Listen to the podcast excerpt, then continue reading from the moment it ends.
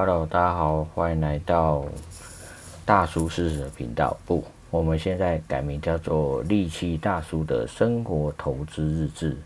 好，那欢迎来到利器大叔的生活投资日志。为什么叫利器大叔呢？因为那个老高说他的小狗狗叫做利器。为什么叫利器呢？因为它的名字叫做 Rich。呃，我的英文名字也是 Rich，所以呢，我就改把我的频道改成利器大叔。好，废话讲完了，那我们今天来谈一下，大家有没有感受到那个最近的物价变贵了？就像这部影片的标题，不对，是这部 Podcast 的这一集的标题一样。你家巷口的蚵仔面线变贵了，你知道吗？那上次那个主机长说，在立委咨询说，现在一碗蚵仔面线多少钱？他说一碗是二十块。二十块我是不知道哪里有啦。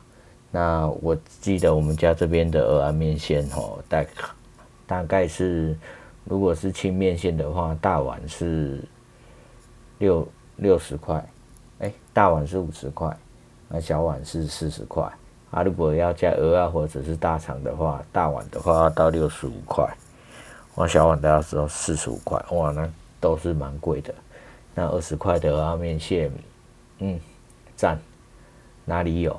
嗯，下方留言告诉我哈。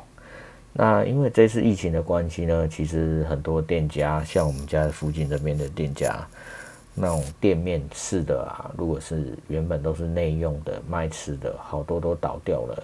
那剩下的呢，就是可能本来就是生意比较好的，那他改做外带卖便当啊，或者是。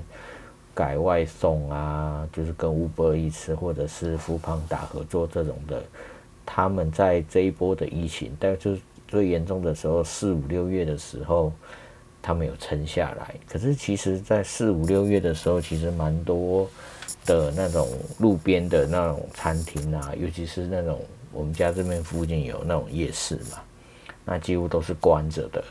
那一直到八月的时候才开始。慢慢的复业，因为那时候疫情比较趋缓了，所以说可以复业了。那店家也慢慢回来了，但是回来第一件事情，我就感受到，哎，每一样东西都涨价了。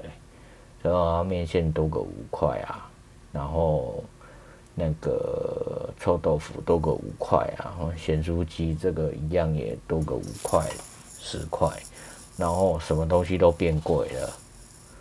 然后再加上，嗯，其实整个都变贵了啊，去买便当也都变贵了。便当现在一个鸡腿便当，你说九十五块，好像也买不太到，有时候要到一百块，甚至有的鸡腿便当到一百二十块，真的什么都变贵了，连夜市小吃都变贵。但是你也不能怪老板啊，因为老板他不不变贵，他也活不下去嘛。那我们可以看一下，说为什么东西会变贵呢？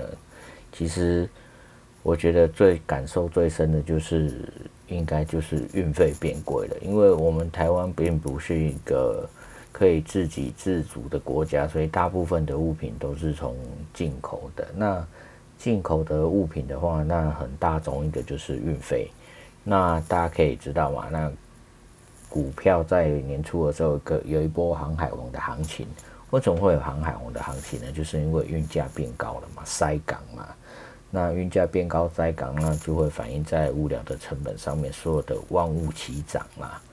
所以说，所有的食材啊，可能是沙拉油啊，或者是甚至是包装袋啊，什么都变贵了。那这样变贵的结果呢，就是你家巷口的蚵仔面线就变贵了。那现在呢？如果你想吃蚵仔面线的话，你去巷口看看，看看巷口的蚵仔面线多少钱。那知道的话，下方回报给我知道一下哈。那你说，哦，我在台北蚵仔面线五十元，哦，我在花莲蚵仔面线四十五元，哦，我在台中蚵仔面线五十五元。那如果你有机会的话，哦，那如果喜欢今天我们的这个短短的这个四分钟、五分钟的这个。Podcast 的话，帮我五星留言、按赞哈。那顺便市场调查一下，你家巷口的面线现在卖多少钱？OK，拜拜，今天就这样喽。